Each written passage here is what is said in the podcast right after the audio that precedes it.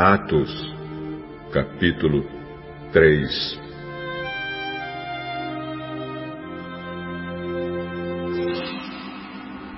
Certo dia, de tarde, Pedro e João estavam indo ao templo para a oração das três horas.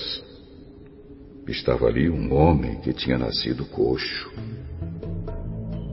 Todos os dias ele era levado para um dos portões do templo, chamado Portão Formoso, a fim de pedir esmolas às pessoas que entravam no pátio do templo.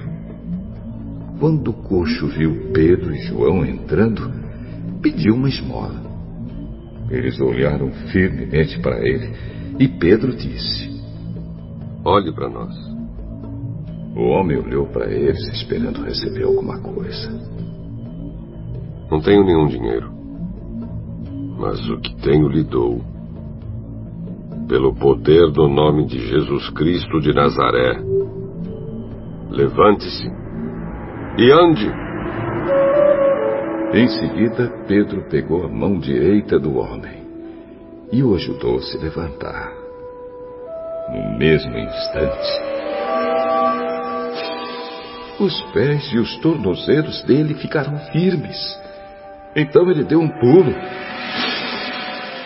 ficou de pé e começou a andar. Depois entrou no pátio do templo com eles, andando, pulando, e agradecendo a Deus.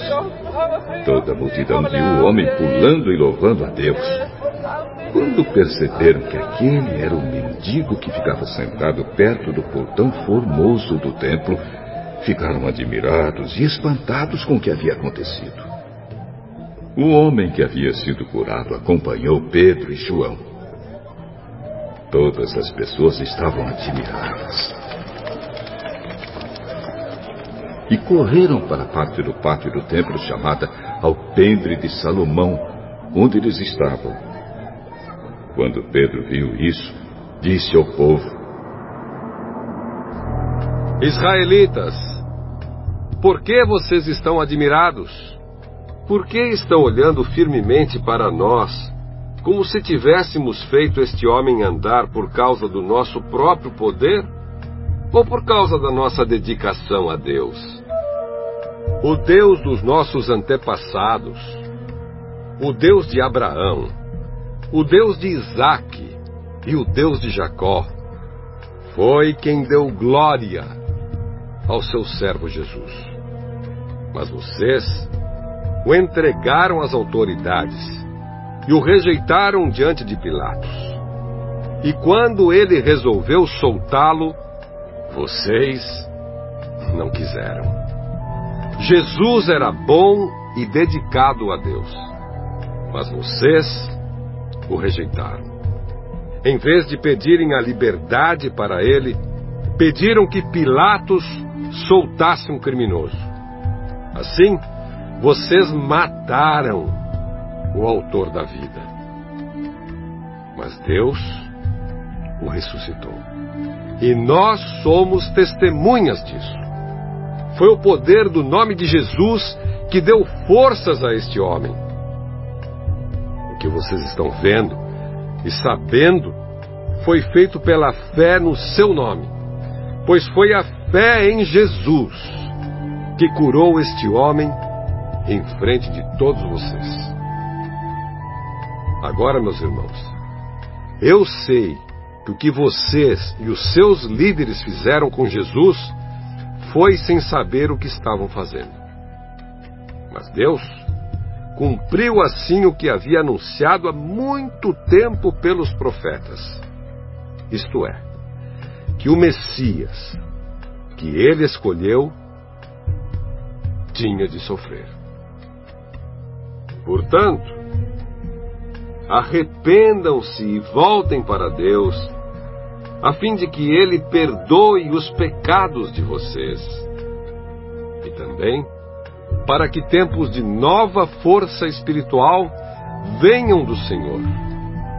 E Ele mande Jesus, que Ele já tinha escolhido para ser o Messias de vocês. Jesus precisa ficar no céu, até chegar o tempo em que todas as coisas serão renovadas, como Deus anunciou há muito tempo pelos seus fiéis mensageiros, os profetas. Pois Moisés disse: Do meio de vocês, o Senhor Deus escolherá e enviará para vocês um profeta, assim como ele me enviou. Obedeçam a tudo o que ele lhes disser. Aquele que não obedecer será separado do povo de Deus e destruído. Samuel e todos os profetas que vieram depois dele falaram a respeito destes dias. As promessas que Deus fez por meio dos seus profetas são para vocês. E vocês fazem parte da aliança que Deus fez com os seus antepassados, quando disse para Abraão: Por meio dos seus descendentes, eu abençoarei todas as nações do mundo.